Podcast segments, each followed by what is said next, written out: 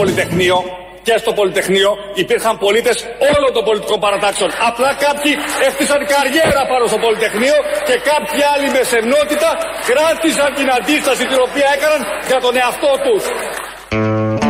Πολύ καλά τα λέει εδώ ο Πρωθυπουργός της χώρας στην τριτολογία του χτες από τη Βουλή, μετά την εθνική αντίσταση που μας είχε πει πριν 10-15 μέρες πάλι στη Βουλή. Χτες μας ενημέρωσε πάλι από τη Βουλή ότι και στο Πολυτεχνείο όπως και στην εθνική αντίσταση ήτανε και δεξί. Προφανώς ήταν και δεξί, όλο γύρω-τριγύρω, ειδικά εκείνο το βράδυ, είχε εκεί πατζίδες, παρακρατικούς, χωροφύλακες, γεμάτο ήταν έξω από το Πολυτεχνείο. Έχει δίκιο σε αυτό, πολύ δίκιο. Κακώς όλα αυτά τα χρόνια δεν γίνεται μια αναφορά, μια υπενθύμηση ότι βρισκόντουσαν και αυτοί στο Πολυτεχνείο και καθ' όλη τη διάρκεια βεβαίως της επταετίας, μέσα και έξω από τα εκπαιδευτικά ιδρύματα τα τότε. Και έτσι βγήκε χτες ο Κυριάκος Μητσοτάκης και τον χειροκροτούσαν οι βουλευτές του, όρθιοι κάποια στιγμή, γιατί λέει μέσα εκεί στη Βουλή χτύπησε τα άβατα. Πάλι θα μας πείτε ότι μόνο αριστεροί ήταν στο Πολυτεχνείο. Απλά κάποιοι δεν έχτισαν καριέρα πάνω στο Πολυτεχνείο. Να το θυμούνται όποτε τους βολεύει. Άντε να τελειώνουμε πια με αυτά τα ιδεολογικά άβατα σε αυτή την αίθουσα. Αρκετά πια. Σας τα είπα για την αντίσταση, θα τα ακούσετε και για το Πολυτεχνείο. Το ότι κάποιος λέει κάτι, δεν τελειώνουμε με αυτό. Δεν πανάνε αυτός πρωθυπουργός, δεν πανάνε ο Πάπας της Ρώμης. Αν βέβαια αυτό που λέει είναι και σωστό. Οι απόντες από τους αγώνες του λαού έρχονται εκ των υστέρων και μετά πολλά χρόνια, και κυρίως τα τελευταία χρόνια, να ξαναγράψουν την ιστορία με αυτούς μέσα. Ενώ όλοι ξέρουμε ότι δεν ήταν μέσα. Οι ενοχές τους έρχονται. Αυτό είναι το άβατο, ότι υπάρχει η πλευρά που έχει ενοχές που απουσίαζε από πολύ σημαντικούς αγώνες και στιγμές αυτού του λαού. Τα προσπερνάμε όλα αυτά, νομίζω δεν έχουν και ιδιαίτερη σημασία. Το γέλιο προκαλούν και τα χειροκροτήματα, την ανάγκη των βουλευτών της Νέας Δημοκρατίας να χειροκροτήσουν τον ηγέτη τους, που νομίζουν όλοι μαζί και ο ηγέτης ότι επειδή το είπαμε στη Βουλή αυτό και ισχύει. Από μόνο του είναι κωμικό όλο αυτό. Πάμε λοιπόν να ακούσουμε, θα το αποδείξουμε με τραγούδι, γιατί ναι, ήταν δεξί τότε στο Πολυτεχνείο και είχαν και το δικό τους, μάλλον τη δική τους εκδοχή από πολύ γνωστό τραγούδι. Το μεσημέρι πάνε στο γραφείο, μέτρω τους τύπους στο αίμα μετρώ. Τι με τρεκτάρι με κουκλιστή στο πραγματικό μπουρδέλο. Σήμερα σύντ, αύριο εγώ. Τύπουν το βράδυ στην ταράτσα τον Κυριάκο Κωνσταντίνο Μητσοτάκη. Μέτρω τους τύπους στο πόνο μετρώ.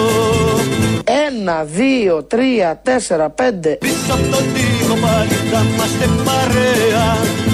Τοκ, τοκ, τοκ. Εσύ. Ντίνταν. Εγώ.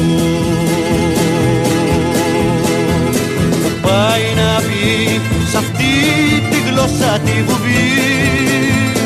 Φιλοκαλούμε με τευτελείας και φιλοσοφούμε άνευ μαλακίας. Μες στις καρδιές μας αρχίνει το πανηγύρι. Τοκ, τοκ, τοκ. Εσύ. Ντίνταν. Εγώ. Τοκ, τοκ, τοκ. Εσύ. Ντίνταν. Εγώ. Το σφαγείο μας γύρι στη λίχτια. Καπαδότικα λουκάρια αυτά. Και το κελί μας δίπλες ζύμι κουρούς, φωλιάτα, σισλί, κανταΐφι. Μύρισε το σφαγείο μας κάστανα μαρών, κατημέρια και σκέση και σκιούλ. Και το κελί μας και φτέδες κατήν μπουντού. Αυτό είναι το τραγούδι για όσους ήταν στο Πολυτεχνείο από την άλλη πλευρά. Νομίζω τους εκφράζει, έχει μέσα και κεφτέδες, έχει μέσα και όλα αυτά και τα TikTok, TikTok μάλλον, όχι το TikTok. Αν ήταν στην εποχή θα είχαν και TikTok όλοι αυτοί, θα ήταν TikTokers και θα ήταν μέσα στο Πολυτεχνείο. Κάπως έτσι τα αντιλαμβάνονται. Προσπαθήσαμε να μπούμε στον ψυχισμό ενός αγωνιστή της δεξιάς, πώς θα ένιωθε και με ποιο τραγούδι θα, και με ποιους στίχους θα μπορούσε να νιώσει έτσι καλά και ιδιαίτερα.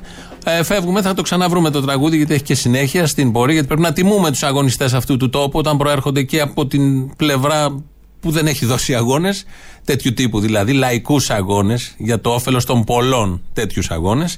Και πάμε σε έναν υπουργό που προέρχεται από αυτή την πλευρά, είναι ο Βασίλης Κικίλιας, είναι υπουργός στα πολύ δύσκολα, υπουργός υγείας, βάλτε σε εισαγωγικά τη λέξη όπως όλοι καταλαβαίνετε, ο οποίος έκανε σχετικές δηλώσεις. Θέλω να διαβεβαιώσω ότι ο Πρωθυπουργός, η κυβέρνηση και εγώ προσωπικά κάνουμε και θα κάνουμε ό,τι χρειαστεί, ώστε να πεθάνουν κάποιοι εκτός ΜΕΘ.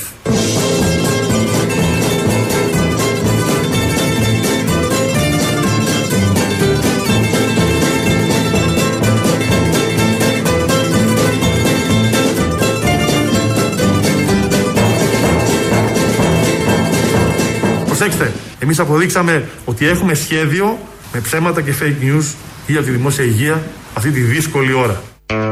Δεν του το είχα, τέτοια ειλικρίνεια. Μπράβο στον Βασίλη Κικίλια.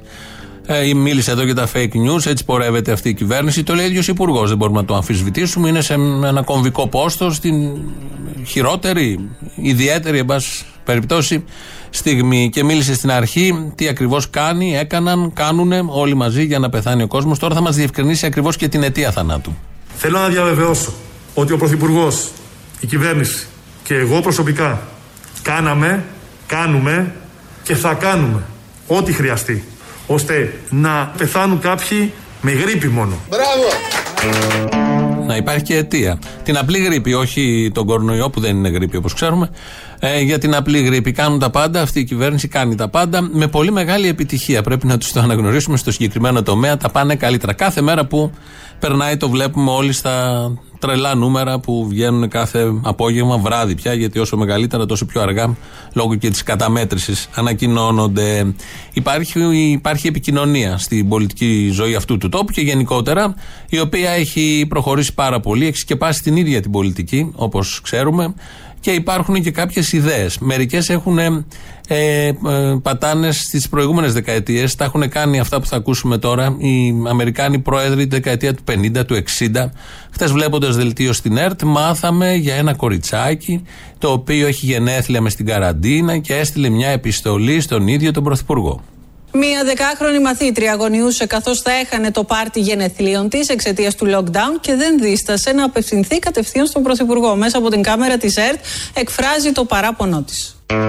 Και ακούσαμε λοιπόν μετά το ρεπορτάζ και ακούσαμε και ένα παιδάκι, δεν ξέρω αν ήταν η ίδια ή κάποιο παιδάκι, το βάλανε και για λόγους έτσι αισθητικής και προσομοίωσης, να διαβάζει την επιστολή που έστειλε στον Κυριάκο Μητσοτάκη. Και μετά ακούσαμε και την απάντηση του Κυριάκου Μητσοτάκη, που είναι πολύ καλός και μέσα σε τέτοια φούρια και τέτοιες δουλειές και όλα αυτά που γίνονται, βρήκε το χρόνο να απαντήσει σε ένα παιδάκι που έθεσε ένα εντελώς ανώδυνο θέμα. Και όλο αυτό μεγεθύνθηκε. Εμείς εδώ θα ακούσουμε την επιστολή με τη φωνή του παιδιού ή του παιδιού που χρησιμοποίησε η ΕΡΤ και τις απαντήσεις ταυτόχρονα του Πρωθυπουργού.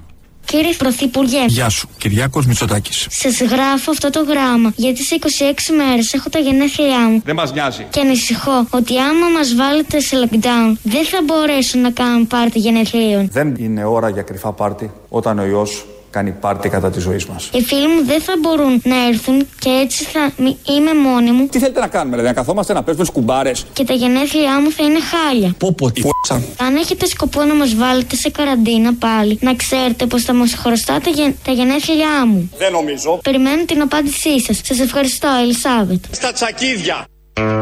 Αυτή ήταν η συνομιλία. Το τρέξαμε λίγο, το συμπυκνώσαμε για να γίνει αντιληπτό τι ακριβώς συνέβη. Έτσι γίνεται η επικοινωνία, όπως ακούσατε τώρα, όχι όπως την κάνει η ΕΡΤ. Γίνεται πιο έντονο το μήνυμα και έχει και γωνίες, που είναι πολύ χρήσιμο γιατί ο κόσμος θέλει γωνίες αυτή την εποχή, δεν θέλει τα αμελιστάλαχτα. Έτσι ακριβώς έγινε η επικοινωνία. Μετά από όλα αυτά υπάρχει και ο Μητροπολίτης κάτω στην Κύπρο, ο Μόρφου, Μητροπολίτης Μόρφου, ο οποίος είναι από τους ψεκασμένους από την αρχή της πανδημίας και πολύ πριν έχει αρχίσει και λέει και τα δικά του, τον έχουμε φιλοξενήσει πολλές φορές. Από την αρχή της πανδημίας λέει τα γνωστά, δεν είναι κορονοϊός, και οι δικοί μας τα λέγανε εδώ, 10 από την Ιερά Σύνοδο είναι θετικοί, όλοι οι άλλοι είναι σε καραντίνα. Έλεγε αυτά ο Μόρφου, δεν τον πολύ πίστευαν εκεί και οι Κύπροι γιατί έχουν τα δικά τους και εμείς εδώ που τον ακούμε, μέχρι που πριν μια εβδομάδα περίπου έβγαλε ένα ατράνταχτο χαρτί που κανείς δεν το περίμενε, έδωσε μια συνέντευξη εκεί, κάθισε σε ένα τραπέζι, μάλλον απευθύνεται σε δικούς του, είναι μια συνάντηση με χριστιανούς ορθοδόξους της Κύπρου, Κύπριοι αδελφοί, και κρατάει έναν Αστερίξ. Αστερίξ, αυτό που ξέρετε όλοι, το περιοδικό, το κόμικ, και βασίζει τα στοιχεία που ξέρει για το ότι ο κορονοϊός δεν είναι και τόσο αυτό που ξέρουμε όλοι και ότι υπάρχουν πολλές εκδοχές. Τα βασίζει όλα αυτά πάνω στον Αστερίξ και είχε το θάρρος και την τόλμη να μας τα πει. Μου έδωσε εδώ ένας αδελφός, αυτόν το ξέρετε, ναι. Ο Αστερίξ. Γνωστό κόμιξ. Γαλλικών κόμιξ.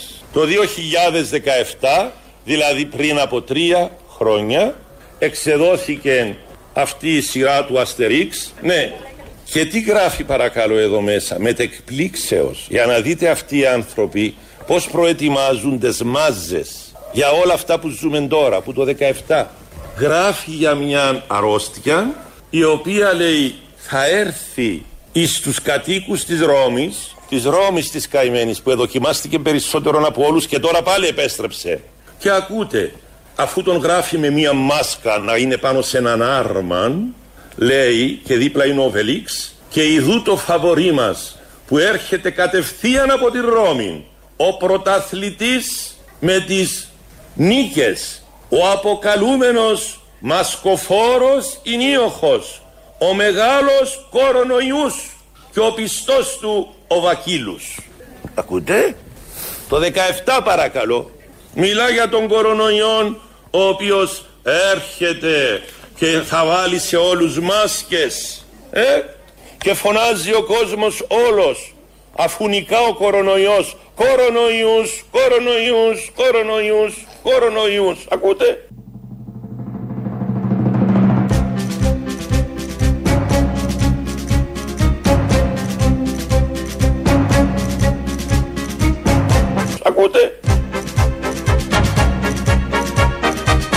Ακούτε.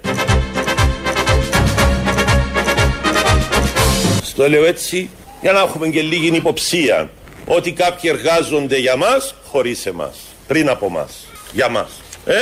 Αυτό είναι μια απόδειξη ότι δεν είμαστε συνωμοσιολόγοι.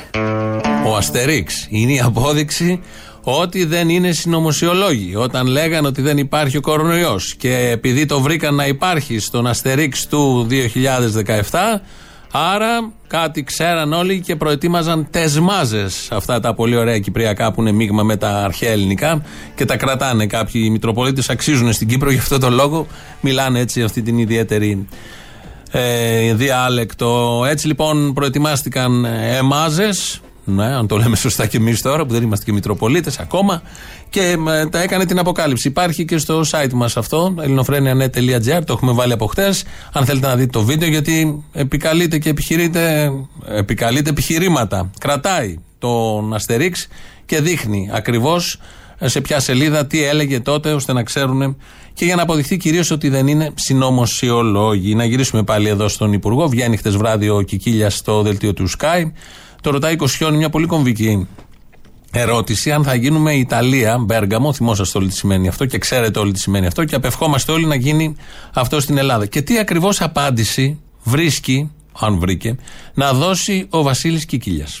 Θέλω να σας ρωτήσω εάν είστε σε θέση ως Υπουργός Υγείας αυτή τη στιγμή να διαβεβαίωσετε τους πολίτες στη Θεσσαλονίκη, που δοκιμάζονται πιο πολύ αυτή τη στιγμή, αλλά συνολικά τους Έλληνες πολίτες, ότι στη χώρα μας δεν θα ζήσουμε σκηνικά Ιταλίας, δεν θα ζήσουμε σκηνικά Μπέργαμο.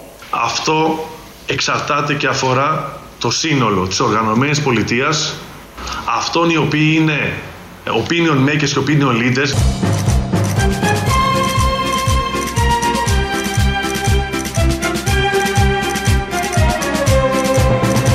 Ο ΙΜΕ.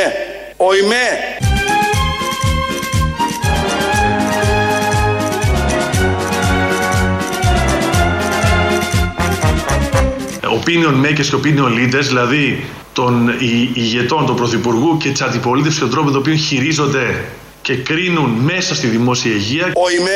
Ο ΙΜΕ. Τι είπε ο άνθρωπος, τον ρωτάει κάτι πάρα πολύ σαφές, αν θα γίνουμε Μπέργαμο, και λέει αυτό αφορά τους opinion makers και τους opinion leaders, δηλαδή το εξηγεί κιόλας, τους ηγέτες, τον πρωθυπουργό και τον αρχηγό της αντιπολίτευσης, πώς θα χειριστούν τη δημόσια υγεία. Ασυνάρτητες 15 λέξεις στη σειρά, πώς ακριβώς τώρα. Το αν θα γίνουμε εδώ Μπέργαμο και Ιταλία με χιλιάδες νεκρούς, αυτή είναι η ερώτηση. Δυστυχώς φτάσαμε να συζητάμε αυτά. Απαντάει ότι φταίνε και θα μας πούνε οι opinion makers και οι opinion leaders. Πώς του ήρθε του Κικίλια, τι ακριβώς διεργασία συνέβη εκείνη την ώρα στον εγκέφαλό του και διάλεξε αυτές τις λέξεις, αυτές τις εικόνες για να απαντήσει, χωρίς να απαντά βέβαια, στην πολύ κομβική αυτή ερώτηση. Δεν θα το συνεχίσουμε, δεν έχει και νόημα νομίζουμε. Θα πάμε στα άλλα που μας είπε προχθές και ήταν και πιο σαφή. Θέλω να διαβεβαιώσω ότι ο Πρωθυπουργός, η κυβέρνηση και εγώ προσωπικά θα αφήσουμε τον κόσμο αβοήθητο.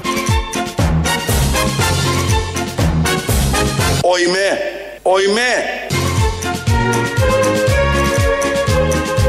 Θέλω να ξέρετε ότι δεν υπάρχει ένα βράδυ το οποίο δεν θα γυρίσω σπίτι μου και δεν θα σκεφτώ τι θα μπορούσαμε ενδεχομένως να κάνουμε καλύτερα την επόμενη μέρα για να σώσουμε ανθρώπινες ζωές. Και αυτό δεν δέχομαι να το αμφισβητεί κανείς. Κανείς δεν το αμφισβητεί. Πραγματικά, προφανώς, όποιοι βρίσκονται σε τέτοιες θέσεις κλειδιά, νομίζω το έχουν στο μυαλό τους, τους απασχολεί, είναι λογικό, δεν είναι καθόλου ευχάριστη η κατάσταση, έτυχε στη βάρδια τους όλο αυτό. Εδώ ακούσαμε τον Κυριάκο Μητσοτάκη να λέει ότι κάθε βράδυ γυρνώντας στο σπίτι σκέφτεται τι θα μπορούσε να γίνει καλύτερα. Η απάντηση στον ίδιο θα μπορούσε να έρθει από το πρωί της επόμενης μέρας. Να δει τι ακριβώς συμβαίνει στα μέσα μεταφοράς, να δει τι γίνεται μέσα στις αίθουσες των σχολείων, να δει τι γίνεται στους χώρους δουλειάς που πηγαίνουν, όπως πηγαίνουν και τι μέτρα τηρούνται και πώς τα κρύβουν τα κρούσματα και απομονώνουν, αν απομονώνουν και με ποιο τρόπο. Όποιον έχει λίγο πυρετό ή λίγο βήχα, τα πρωινά θα μπορούσαν να ήταν απάντηση στις αγωνίες της βράδυνες. Αλλά να ξαναγυρίσουμε, επειδή έχουμε και 13 Νοέμβρη, την Τρίτη είναι 17 Νοέμβρη, ήδη το Πολυτεχνείο συζητείται, υπάρχει και μια κατάληψη, αν δεν κάνω λάθος, μέσα στο Ίδρυμα, έχει απ' έξω δυνάμεις των ΜΑΤ, από χτες το βράδυ γίνονται διάφορα. Να γυρίσουμε εκεί, γιατί στο Πολυτεχνείο την 17η Νοέμβρη του 1973 και τις προηγούμενες μέρες, γιατί κράτησε 3-4 μέρες, υπήρχαν και δεξιοί, όπως μάθαμε χτες από τον Πρωθυπουργό ΙΔΑΠ. Όλοι οι ΙΔΑΠ ήταν εκεί. Πρωτοστάτησε. Αυτή πήρε τις πρωτοβουλίες, πήρε τις κομβικές αποφάσεις και είχαμε την εξέγερση. Υπάρχει το τραγούδι, ακούσαμε το πρώτο μέρος νωρίτερα, τώρα ακούμε το δεύτερο μέρος, το τραγούδι των δεξιών που ήταν στο Πολυτεχνείο. Το μεσημέρι χτυπάνε το γραφείο μέτρο τους χτύπους 6, 7, 8, 9, 10. Το έβδομο μέτρο δεξιός. Κλειστής στο σφαγείο Ο ΙΜΕ σήμερα αύριο εχθρό. Μολόγα, είσαι δεξιός? Ναι ρε, είμαι δεξιός. Τύπουν το βράδυ στην ταράτσα τον Κυριάκο Κωνσταντίνο Μητσοτάκη. Μέτρο τους τύπους στο πόντο μέτρο 11, 12, 13, 14. Πίσω από τον τύπο πάλι θα είμαστε παρέα. Ζιου. Εσύ. Εγώ.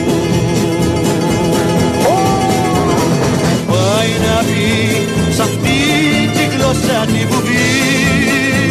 Είμαστε έτοιμοι να το παίξουμε όσο καλύτερα μπορούμε. Μες στις καρδιές μας αρχίνει το πανηγύρι. Ζιου. Εσύ. Αρχίδια. Εγώ. Ζιου. Εσύ. Αρχίδια. Εγώ. Ρε τον Άδωνη, ρε τη Νέα Δημοκρατία, ρε τους Γερμανοσολιάδες. Μύρισε το σφαγείο μας μακαρόνια και το κελί μας κοκκινό πουμαρό. Μύρισε το σφαγείο μας μακαρόνια και το κελί μας κοκκινό πουμαρό. Κάπως έτσι θα είναι το κελί των δεξιών, θα μυρίζει μακαρόνια και ουρανός κόκκινο πουμαρό. Τα έχει πει αυτά η Ντόρα, ναι. Νομίζω ταιριάζουν και κανείς δεν διαφωνεί, ούτε και δεξί. Είμαι σίγουρος γι' αυτό. Αν διαφωνείτε, 2-11-10-80-8-80. Πάρτε τηλέφωνο, πείτε για τα όσα έγιναν στο παρελθόν και για τα όσα θα γίνουν στο μέλλον, γιατί όλα αυτά μπλέκονται πολύ γλυκά, κυρίως σε αυτόν τον τόπο. Το mail είναι radio@parapolitica.gr. Εκεί μας ακούτε τώρα, όχι. Αυτό είναι το mail. Εκεί βλέπουμε και στέλνετε ό,τι θέλετε να δείτε και το βλέπουμε εδώ μπροστά όσα προλαβαίνουμε. Στο ελληνοφρένια.net.gr μας ακούτε τώρα live μετά ηχογραφημένους. Στο το επίσημο site δηλαδή. Στο YouTube είμαστε στο official. Επίσης μας ακούτε. Από κάτω έχει και ένα chat να κάνετε. Στο Facebook επίσης και στα podcast που έχουμε μπει. Ο Παναγιώτης Χάλαρης ρυθμίζει τον ήχο. Πατάει τώρα το κουμπί να φύγει το πρώτο μέρος του λαού. Έλα, Αποστολή. Έλα. Να σου πω, ρε φιλέ. Έλα. Δεν κολούσε στα λύκεια και τώρα κολλάει στα λύκεια. Ναι, δεν κολούσε πριν. Αλλά κάποια στιγμή του γύρισε ανάποδα το μυαλό του κορονοϊού. Ούρθε ρε πάνω στην τρέλα, ρε. Τρελάθηκε, τι γουστάρεις. Και άρχισε να κολλάει. Όχι, θα κολλάω και στα λύκεια. Γαμώ τα λύκειά σας. Να σου πω ένα συγγνώμη στα παιδιά που τα βρίζανε για καταληψίες και δεν συμμαζεύεται και τα λέγανε αλήτες και όλα αυτά. Και έλεγε ο Βορίδης ότι αυτός δεν είναι μαθητής, είναι κνήτης που έλεγε για το Γερμανάκο. Δεν είναι οι μαθητές. Μάλιστα. Είναι οι κομμουνιστές μαθητές. Θα ζητήσουν ένα συγγνώμη. Βεβαίως, εγγράφος, στα αρχεία τους. Ναι, ακριβώς. Έλα, Αποστολάκο. Έλα. Πού είσαι, λαδέτη μου? Έλα, για πες. Εντάξει, είσαι καλά? Έχεις το χτυκιόι? Όχι, δεν έχω το χτυκιόι, είμαι κλινικά ελεγμένος. COVID, είσαι free COVID, έλα ρε. Άρα, μένει να έρθουμε για τουρισμό. Ελάτε για τουρισμό, σπίτι μου, για παρτάκι. Αχ, μην μου λες τέτοια. Βάλε και μαγιό. Θα κάνουμε μπάγιο στην πισίνα που έχω. Έλα, μωρέ, μαλάκα, σταματά. Της φιλοτρεπανάτη, εδώ μην νομίζετε. Αυτά είναι, πες μου τέτοια. Να σου πω, εσύ που είσαι και στα ΜΑΤ και έτσι ξέρεις, να ρωτήσω, επειδή σας έστελνε η Υπουργάρα Παιδείας που έχουμε και βαράγατε έτσι τα παιδιά. Επειδή εμποδίζανε τα άλλα παιδιά να κάνουν μάθημα, μην τυχόν πήγατε από το Υπουργείο Παιδείας να χτυπήσετε, ξέρω εγώ, τη Κεραμέως? Όχι, βέβαια. Το πάχαλο που έχει προκαλέσει, τα παιδιά δεν μπορούν να κάνουν μάθημα εδώ και 3-4 μέρες. Όχι, δεν έτυχε, ήταν φορτωμένο το πρόγραμμα και δεν βγήκε, δεν μας βγήκε. Δηλαδή θα πηγαίναμε. Μήπως πήγατε στη Cisco που έπεσε, υποτίθεται? Στη Cisco τώρα. Θα πηγαίναμε και εκεί. Αλλά γενικώς δύο πόδια έχουμε και δύο χέρια, όλοι μπαλούδι. Πού να πρωτοπάτε, έτσι. Πού να πρωτοδύρεις? Μόνο στα 12 χρόνια. Στα 12 χρόνια. Στα 12 χρόνια, κοίταξε να δεις, είναι και λίγο, πώς να σου πω, value for money που λέμε. Σωστό, σωστό, είναι και εύκολο. Είναι και εύκολο. Δηλαδή, πέρα το ότι είναι εύκολο, το πλακώνεις τώρα, εκπαιδεύοντάς το και σκληραγωγώντας το δε. Α, το ετοιμάζεις για την επανάσταση. Για το μέλλον, βέβαια. Α, μάλιστα, μάλιστα. Γιατί δεν υπάρχει σχέδιο? Σωστό, σωστό, υπάρχει σχέδιο. Έλα ξανά εγώ εμένα, σου πω. Τι θες πάλι? 4 ακόμα νεκροί ναυτικοί σήμερα, έτσι, Τούρκοι ψαράδες, τους εμβόλισε ελληνικό τάγκερ. 4 ακόμα άνθρωποι, θυσία στο βωμό του κέρδους. Λοιπόν, βέβαια τα τρόλ του διαδικτύου χαίρονται ορισμένα γιατί είναι Τούρκοι. Ναι, άμα είναι Τούρκοι, Τούρκος καλός, μόνο νεκρός, τα βλέπεις κάθε μέρα. Ναι, οι γνωστές ηλιθιότητες βγαίνουν τα τέλη. Για τον μέσο Ούγγανο Έλληνα, άνθρωπος είναι όποιος είναι Έλληνας. Ακριβώς, και βγαίνουν και βγάζουν και συμπεράσματα ότι ο Τούρκος ψαράς μάλλον έκανε μαγκές, έτσι. Λες και έχει πατήσει ποτέ το πόδι του σε μια ναυτική ακαδημία, ας πούμε, και ξέρει πώς είναι η ναυσιπλοεία. Και βγαίνει και γράφει ότι δεν χρειάζεται να ξέρω και από ναυσιπλοεία, αρκεί να πατήσει στο Google να δεις τι κάνουν, ας πούμε. Έτσι. Τα Ούγκανα. Λοιπόν, είναι 4 ακόμη άνθρωποι θυσία στο βωμό του χρήματος. Πραγματικά αποκλείεται, σου λέω. Δηλαδή πέφτω από τα σύννεφα, Ναι, εντάξει. Ζούμε σε τέτοιο σύστημα. Έλα, ρε. Ζούμε σε τέτοιο σύστημα. Όπω. Τρελανέ με.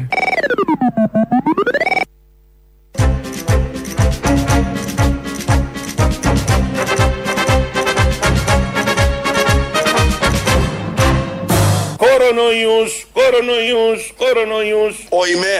Κορονοϊούς, ακούτε? Οιμέ. Οιμέ. Αυτός που λέει τα οιμέ είναι ο Βελόπουλος. Από τη χθεσινή συζήτηση στη Βουλή μίλησαν οι αρχηγοί. Ο Βελόπουλος λοιπόν είπε τα δικά του εκεί και κάποια στιγμή έλεγε αυτό το οιμέ για την πορεία της Τρίτης. 17 Νοέμβρη για το πώς θα εορταστεί. Θα τα πούμε όλα αυτά, τα έχουμε ψηλοποιεί δηλαδή. Θα τα πούμε όμως και από Δευτέρα που θα μπούμε πιο έτσι, ζεστά στο κλίμα των ημερών. Είναι χρέος του κάθε λαού, είναι χρέος των πολιτών μιας χώρας, αν θέλουν να λέγονται πραγματικοί πολίτες, με λογική, με αγάπη για τον τόπο, ουσιαστική αγάπη για τον τόπο και με πείσμα για τα δίκαια αιτήματα, γιατί αυτά δεν έχουν ικανοποιηθεί και σε αυτόν τον τόπο και σε πολλούς άλλους τόπους, οπότε είναι χρέος όλων αυτών να διεκδικούν. Ακόμη και σε τέτοιες πολύ δύσκολες και πολύ ιδιαίτερες στιγμές μπορεί να γίνει πορεία, μπορεί να γίνει οποιαδήποτε κινητοποίηση με μέτρα. Επειδή είναι καινούργια εποχή, είναι καινούργιες και κινητοποίησεις. Γίνεται. Το έχουμε δει και το είδαμε και στην προηγούμενη καραντίνα.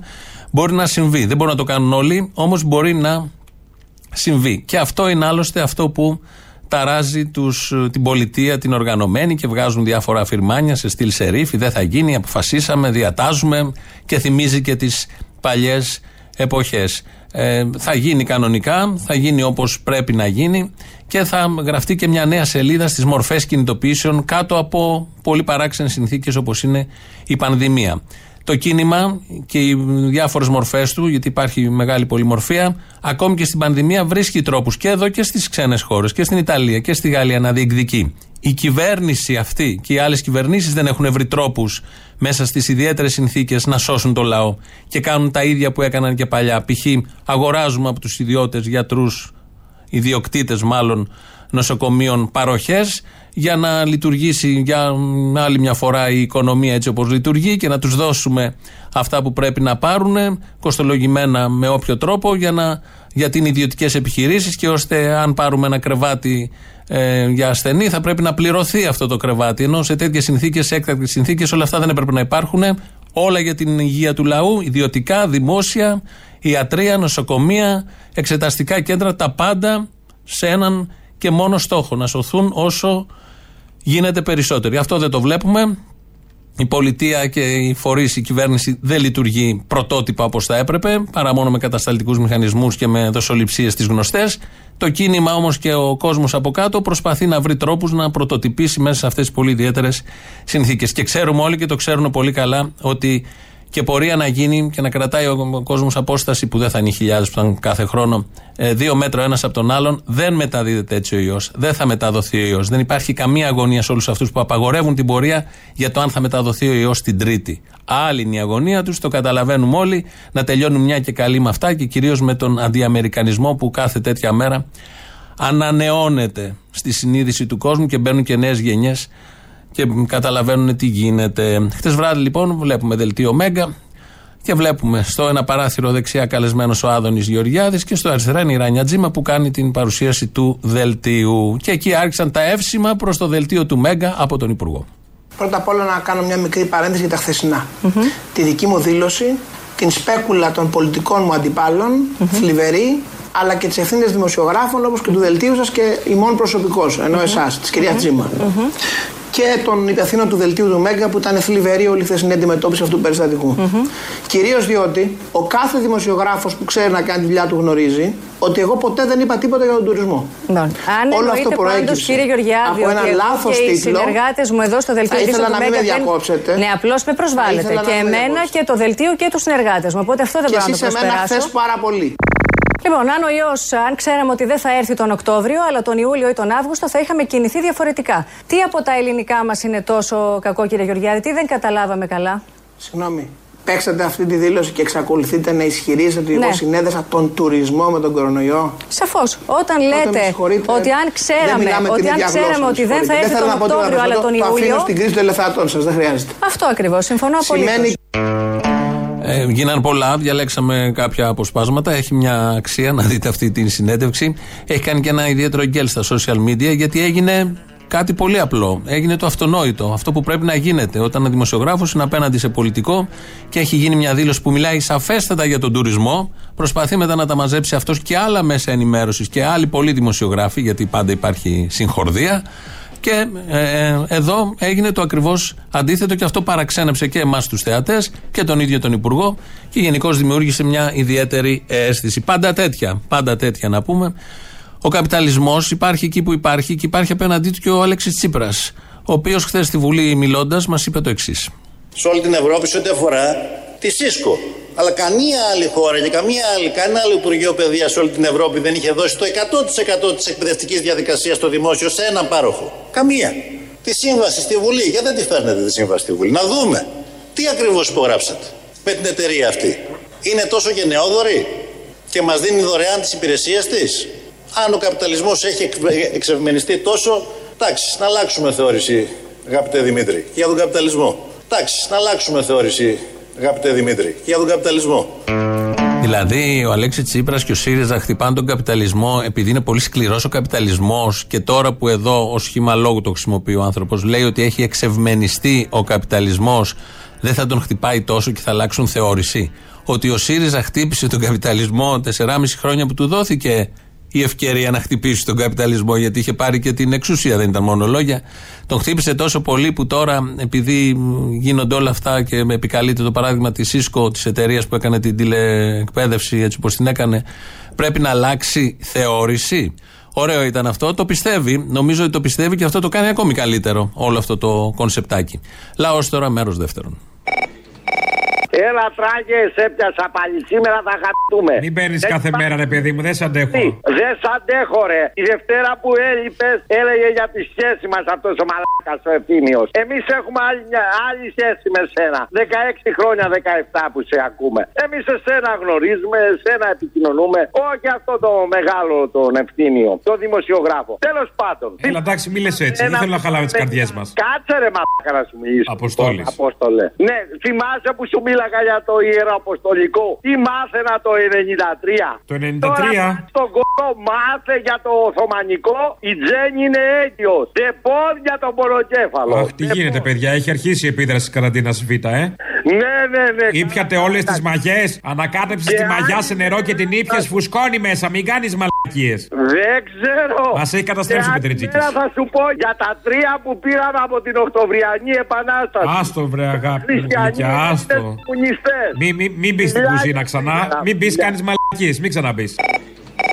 Καλά πάει η φάση με τον κορονοϊό, Πολύ καλά, πολύ καλά. Δηλαδή, εντάξει, έχουμε πέσει στα μισά κρούσματα, έχουμε ανέβει λίγο στους θανάτους, αλλά θα το διορθώσουμε. Λοιπόν, θα το διορθώσουμε, υπάρχει μια λύση, τραβάτε γαμηθείτε, να γίνουμε περισσότεροι για να μειωθούν τα ποσοστά. Φίλε, 100% πληρότητα στη Θεσσαλονίκη, στην Αθήνα. Στο Ρίο σήμερα έγραφε ο Παπα-Νικολάου της ΕΝΓΕ. Την ίδια ώρα γράφουν χαρτί που λένε τους ανασφάλιστους στείλτε στην ιδιωτική μεθ, να πληρώνουμε 1500 τη μέρα. Όταν συγκρίνουν λοιπόν τα λαμόγια και οι Μητσοτάκηδες με το Βέλγιο, να συγκρίνουμε το Βέλγιο και τι αντέχει ο καθένας. Το Βέλγιο άντεχε 10.000 κρούσματα τη μέρα γιατί μπορούσε να αντέξει περισσότερες μεθ. Εμείς σε 250 ανθρώπους διασωληνωμένους έχουμε πνιγεί. Αν δεις εδώ και 4 μέρες και όχι τώρα, γράφουνε για θανάτους σε απλές κλίνες. Πεθαίνουν οι άνθρωποι στα κρεβάτια των νοσοκομείων, όχι διασωληνωμένοι. Ήδη εδώ και μέρες. Εγώ ξέρω ότι τον Πολάκη τον πάω με 1000, αλλά έκανε μαλακία με τη φωτογραφία. Έκανε μαλακία που το μάθαμε, αυτό εννοείς. Όχι έκανε μαλακία που πήγε το γυμαλούς 10, η φωτογραφία σε πείραξε. Σιριζέικη γραμμή, αμέσως εσύ, Έχεις δει κάτι έργα. Άιντε σούργελο, Καραγκιόζη, σ' ακούω κιόλας. Έλα, μωρή καπιτάλα. Πού είσαι εσύ, καλέ? Μωρή αχάριστη άνθρωποι, ρε, αχάριστε λαέ. Πώς κάνετε έτσι? Αυτή η κυβέρνηση κάνει ό,τι μπορεί για να σας προστατεύσει και εσείς, ας πούμε, δεν είστε αχάριστοι και δεν το εκτιμάτε. Δεν τρέπεστε λίγο, ρε? Η αλήθεια είναι ότι είμαστε λίγο αχάριστα, γουρού. Σας έκλεισα μέσα την προηγούμενη φορά, σας έδωσε λεφτά, σας έβγαλε έξω το καλοκαίρι, κάνατε διακοπές, τα μπάνια σας, αυτό, εκείνο, και μετά σας ανακλίνει μέσα, σας ξαναπληρώνει και σας προστατεύει και αυτό και είστε πάλι αχάριστοι. Να σταθούμε στο σας πληρώνει, ναι, ας σταθούμε εκεί, έχει μεγάλο ενδιαφέρον. Λεφτά έχει χαλάσει αυτή η κυβέρνηση για σας, ρε. Και εσείς αχάριστοι άνθρωποι δεν το εκτιμάτε, ρε. Μην κρινιάζετε όλη την ημέρα, λες και όλα σας στένε, επιτέλους. Σταματήστε το αυτό το πράγμα. Νομίζω τότε καλώς παθαίνουμε αυτά που παθαίνουμε. Ρε, θα πάτε στην κόλαση, ρε. Θα σας κάψει. Α, θα πάμε στο διάλογο αυτό που λέμε τελικά. Να πάμε. Εσύ το έπαιζε αυτό, δεν το πάω εγώ.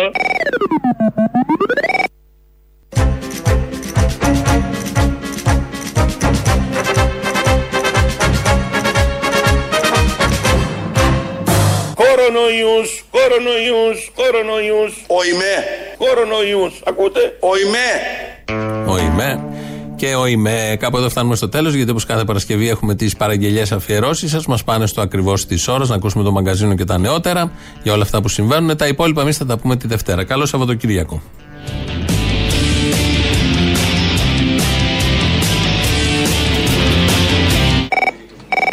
Έλα, Αποστολή. Έλα. Μια παραγγελία για την Παρασκευή. Δώσε. Ρίξε το Σωτήρης και κάπου εκεί στο Ζήκος της Κακομήρας ρωτάει τον πεθερό του ο Ζήκος, εσείς και κύριε Σωτήρη πότε γιορτάζετε, και κάνει ένα αχταρμά, πάντρεψε τα όλα μαζί, θα βγει καλό. Επέλεξα σήμερα έναν διαφορετικό τρόπο επικοινωνίας και είμαι εδώ μαζί με τον Σωτήρη. Εσείς, κύριε Σωτήρη μου, γιορτάζετε τις Αγίες Σωτήρες, στον Σωτήρη. Σωτήρος, ναι, γιατί η Σωτήρα είναι θηλυκού Γιάννος. Σταματώ εδώ, δίνω το λόγο στον Σωτήρη. Εγώ, κύριε Σωτήρη μου, θέλω να ξέρετε ότι τα στοιχεία τα οποία θα σας δείξει ο Σωτήρης είναι ιδιότητα, όπως ξέρουμε και εξ αρχαιοτά των χρόνων, κύριε Σωτήρη μου. Περίπου η ενημέρωση την οποία παίρνω 3 φορές την εβδομάδα. Σωτήρη. Κατάλαβες, κύριε Σωτήρη? Κατάλαβα. Ευτυχώς, γιατί δεν κατάλαβα εγώ, κύριε Σωτήρη μου. Είμαι άνθρωπε, μην Παντελή. Έχεις κατάστημα κάπου στη γη. Πουλάς εμπόρευμα, βγάζεις λεφτά. Πολλά λεφτά. Είμαι άνθρωπε, μην Παντελή. Έχεις και σύζυγο, κόρη, παιδί. Μοντέλα, επιπλά, πλάσμα, TV. Γιατροστροφή, πνευματική.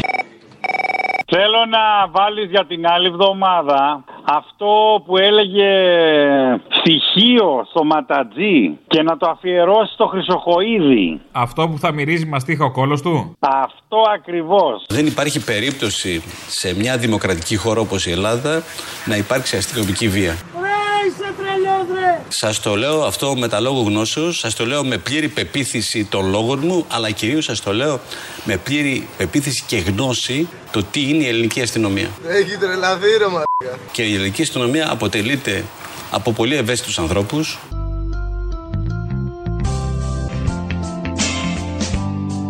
Κάνε το κράνος και έλα κάτω.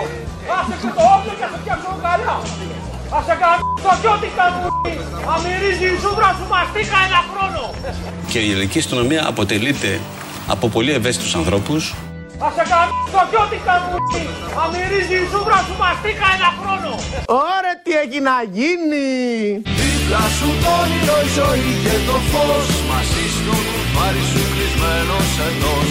Δίπλα σου το όνειρο, η ζωή και το φως. Μαζί στο κουμπάρι σου κλεισμένος ενός. Κοίτα τι θέλω, επειδή σήμερα είναι και του Ρίτσου, για να μην ζητώμαστε πλέον με τις σαβούρες, θέλω να μου βάλεις αποσπάσματα όταν ήταν αντιπολίτευση ο Μητσοτάκης. Και τώρα που είναι αντιπολίτευση ο Τσίπρας που τσακωνόντουσαν για την υγεία, για την παιδεία, όλα αυτά, τι θα έκανε ο ένας ή θα έκανε ο άλλος. Από το παιδί μου γράμματα θέλω την τελευταία σκηνή που λέει την αλήθεια, ρε. Γιατί καλύτερη ζωή δεν μπορεί να υπάρξει χωρίς καλύτερη υγεία για όλους. Έχουμε την ακριβή διάγνωση του προβλήματος, έστω και με καθυστέρηση μιας τετραετίας. Ευτυχώς όμως γνωρίζουμε την αγωγή και το πιο αποτελεσματικό φάρμακο στην περίπτωση αυτή. Την αλήθεια, ρε!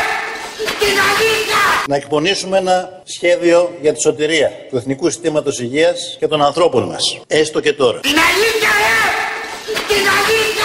Και θέλω να μου κλείσεις με το Θάνο Μικρούτσικο. Τώρα δεν ξέρω αν θέλεις να βάλεις τη σονάτα τους Ελληνόφος ή τους Γερόντους. Ένα από τα δύο, γιατί είναι ωραία και τα δύο βέβαια, αλλά διαλέγεις εσύ. Το αφήνω επάνω. Άφησε με να έρθω μαζί σου. Άφησε με να έρθω μαζί σου.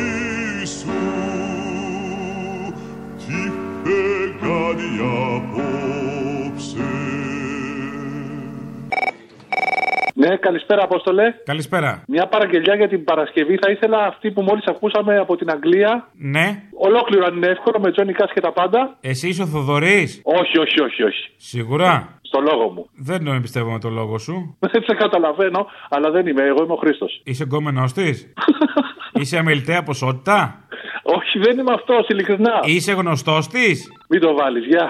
Είσαι γνωστός, Όχι, δεν είμαι. Ποιος είσαι, ρε μαλάκα, γιατί το ζητάς? Με αδικείς. Ωραία, γιατί το ζητάς? Γιατί μου άρεσε πολύ. Σίγουρα. Μην το ξεχάσω. Φοβάμαι ότι σου κερατάς. Τέλος πάντων. Όχι, δεν είμαι αυτός, το λόγο μου. Ευχαριστώ. Θα δούμε. Έτσι με άνθρωπε, κύριε Παντελή. Τι καπεθαίνουμε πάνω στη γη. Χιλιάδες άνθρωποι χωρίς ψωμί. Μαύρη, λευκή και κίτρινη. Ναι. Καλησπέρα. Καλησπέρα. Ονομάζομαι Αλκαλόπουλο. Μπορούσα να μιλήσω με τον κύριο Βενιερή? Ο ίδιος, παρακαλώ.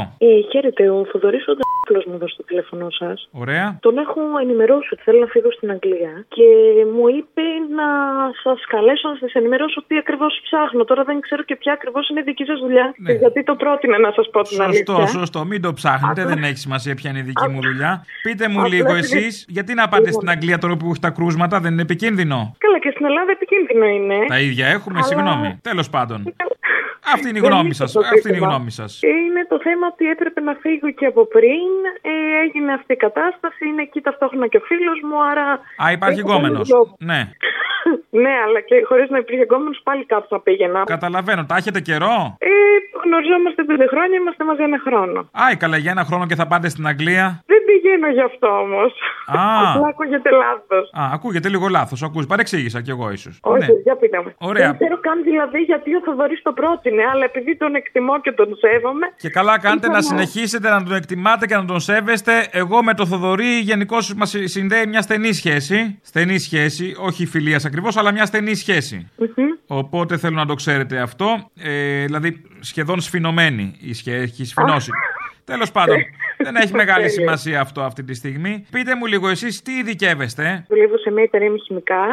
Είμαι στο τμήμα πωλήσεων και είμαι ιδιαίτερα του country manager. Του country? Ναι, του country. Αυτός ακούει Johnny Cash και τέτοια? When I was just a baby. My mama told me, son. Σωστά, σωστά. Κατάλαβα. Βασικά ο συγκεκριμένος ακούει μόνο folklore μουσική, άρα... Άρα είναι country όντως. Σωστά. Κατάλαβα. Ωραία. Και τι θα θέλατε να κάνετε στην Αγγλία? Κοιτάξτε, εγώ για να καταλάβετε και να γνωριστούμε κιόλας, έχω ένα agency που βρίσκω δουλειές. Τέλεια. Λοιπόν, εγώ ο μόνος λόγος που να φύγω από την Ελλάδα είναι να βρω κάτι καλύτερο από αυτό που κάνω. Το να πάτε σε άλλη χώρα για να βρείτε κάτι καλύτερο από αυτό που έχετε σπίτι σας, τον κόμενο εννοώ, δεν το σκεφτήκατε? Ο γκόμενος, με ξέρετε, είναι πολύ αμελβία ποσότητα. Γιατί σε άλλα τα χώρια κάνουν άλλον εκτός από τον εαυτό μου. Θα χαρεί πολύ αυτό άμα το μάθει. Θα χαρεί πολύ άμα το μάθει. Το γνωρίζει ήδη, άρα δεν υπάρχει πρόβλημα. Α, του λέτε στα μούτρα του να μελιτέα ποσότητα, παιχνίδι δύναμης, μ' αρέσει. Συγγνώμη, θα αλλάξω ολόκληρη μου τη ζωή για έναν άλλον άνθρωπο. Δηλαδή δεν είναι και το ζήτημα. Το θέμα είναι να αλλάξουμε τη δική μας ζωή για μας. Α, κοινική, μ' αρέσετε. Ναι. Ψέματα να λυπούμε. Ψέματα να μην πούμε. Αν το οτιδήποτε άλλο αξίζει να κρατήσει, θα κρατήσει. Εκεί είναι το ζήτημα. Έτσι κι αλλιώς ό,τι αξίζει πονάει και είναι δύσκολο. Ό,τι αξίζει πονάει και είναι δύσκολο. Επίσης. Σωστό. Μ' αρέσει που έχετε και τα ίδια μουσικά ακούσματα με τον κύριο Ντόπουλο. Α, ναι. Εμένα μ' αρέσει και το Ring of Fire. I fell into a burning ring of fire. I went down, and the flames went higher. And it burns. The ring of fire, the ring of fire. Μ' αρέσει που είστε δυναμικός. Ναι. Όταν μπήκα λοιπόν, αυτό το πράγμα που ήθελα να κάνω μπαίνοντας σε αυτή τη σχολή των τουριστικών, να ασχοληθώ με τα events. Στα events. Εκεί έχουμε κάποια events, αν σας ενδιαφέρει. Είναι ένας συνεργάτης μου εκεί που έχει ένα μαγαζί που διοργανώνει συνεχώς events, θεματικά. Mm-hmm. Θεματικά events, δεν ξέρω αν θα σας ενδιέφερε, που θα μπορούσατε να δραστηριοποιηθείτε, θα μπορούσατε να συμμετάσχετε ενδεχομένως. Δηλαδή έχει βραδιά λοκατζίδων, οργανώνει καμιά φορά. Τι εννοείται βραδιά λοκατζίδων? Στο μαγαζί τους. Έχει μαγαζί strip shop, θα λέγαμε. Strip shop. Α, τέλεια. Και οργανώνει βραδιά λοκατζίδων. Αν ενδιαφέρεστε για διπλό μεροκάματο, να χορεύετε κιόλας, να κάνετε αυτό το lap dance που λέμε και το στήλο. Βεβαίως, μπορώ και να τραγουδάω αν θέλετε. Αν έχετε την καλοσύνη, όχι. Εσάς σας ενδιαφέρει full time? Ας πούμε, ο Θοδωρής κάποια περίοδο που έλειπε είχε δραστηριοποιηθεί στο χώρο αυτό. Κοιτάξτε. Είχε κάνει go-go boy, δηλαδή έχει φάει λίρα στο κιλοτάκι. Τέλεια, μια χαρά. Εν τω μεταξύ του λέω να του βάλω και εγώ κάνα πενηνταρικάκι να γίνει δουλίτσα λίγο πιο γρήγορα. Κάνει τον δύσκολο, αρνείται, αλλά τώρα θα το χτυπήσω. Ναι, αρνείται, κάνει το σεμνό, αλλά το έχει φάει, την έχει φάει τη λίρα στον κόλλο. Έτσι με άνθρωπε, κύριε Παντελή, σχεδόν σε άφησες στο μαγαζί. Την νιώτη ξόδεψες και την ορμή, για την δραχμή, για το πετσί. Δίπλα σου το όνειρο, η ζωή και το φως, μαζί στο κουμπάρι σου κλεισμένος εντός. Δίπλα σου το όνειρο, η ζωή και το φως, μαζί στο κουμπάρι σου κλεισμένος εντός. Βάλε μου λίγο, σε παρακαλώ, Παρασκευή, παραγγελιά, την Πακογιάννη που λέγει για την πίτσα κτλ. Και βάλε κανένα Πανούση να παίζει, βάλε κανένα επαναστατικό για αυτή να λέει για την πίτσα, να έχουν αυτές τις δηλώσεις βαρύγδουπες. Ας πούμε, θα ανοίξουμε την πίτα, θα ανοίξουμε την πίτσα. Και ξέρεις εσύ, φτιάξε το.